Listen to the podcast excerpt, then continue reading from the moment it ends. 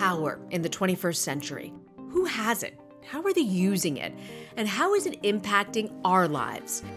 This is the Recount Daily Pod, where we'll explore the intersection of power, business, technology, culture, and yes, politics too.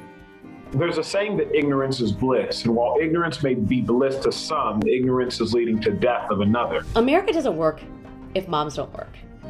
Period. We could shut this country down. I'm afraid, despite the fact that there is a fair amount of Old Testament justice on Wall Street, Goliath, the big guy, really always wins.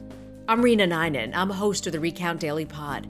I've spent decades covering politics and foreign affairs as a White House reporter and Middle East correspondent, traveling everywhere from Baton Rouge to Benghazi. Each morning on the Recount Daily Pod, I'll bring you a quick rundown of the top headlines and then an in depth interview with decision makers, the reporters covering them, and experts who break it all down.